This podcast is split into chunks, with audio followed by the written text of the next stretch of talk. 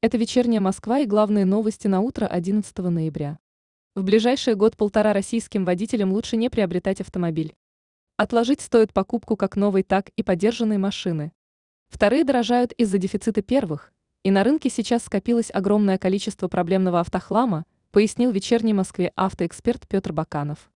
Если очень хочется сесть за руль, можно взять авто в долгосрочную аренду.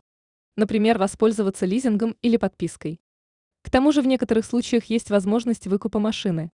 59% россиян признались, что не любят свою работу. Среди основных жалоб чрезмерная нагрузка и низкая зарплата. Об этом в вечерней Москве рассказали специалисты карьерного портала. Больше всего россияне оказались недовольны зарплатой. На втором месте жалобы на чрезмерную нагрузку, на третьем большой объем задач вне должностной инструкции. Чуть меньше россиян сказали, что их нервирует начальник, клиенты или коллеги. Жителей Москвы ожидает облачная погода. В течение дня есть высокая вероятность дождя и мокрого снега.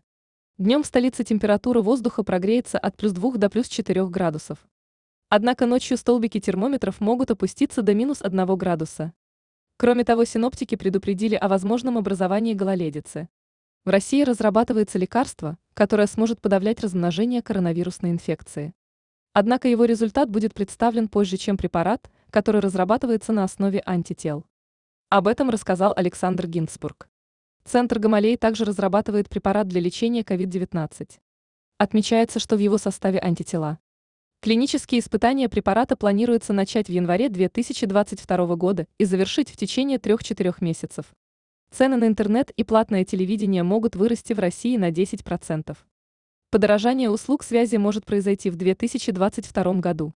Причинами роста являются увеличение цен на оборудование, инфляция и изменения в законодательстве.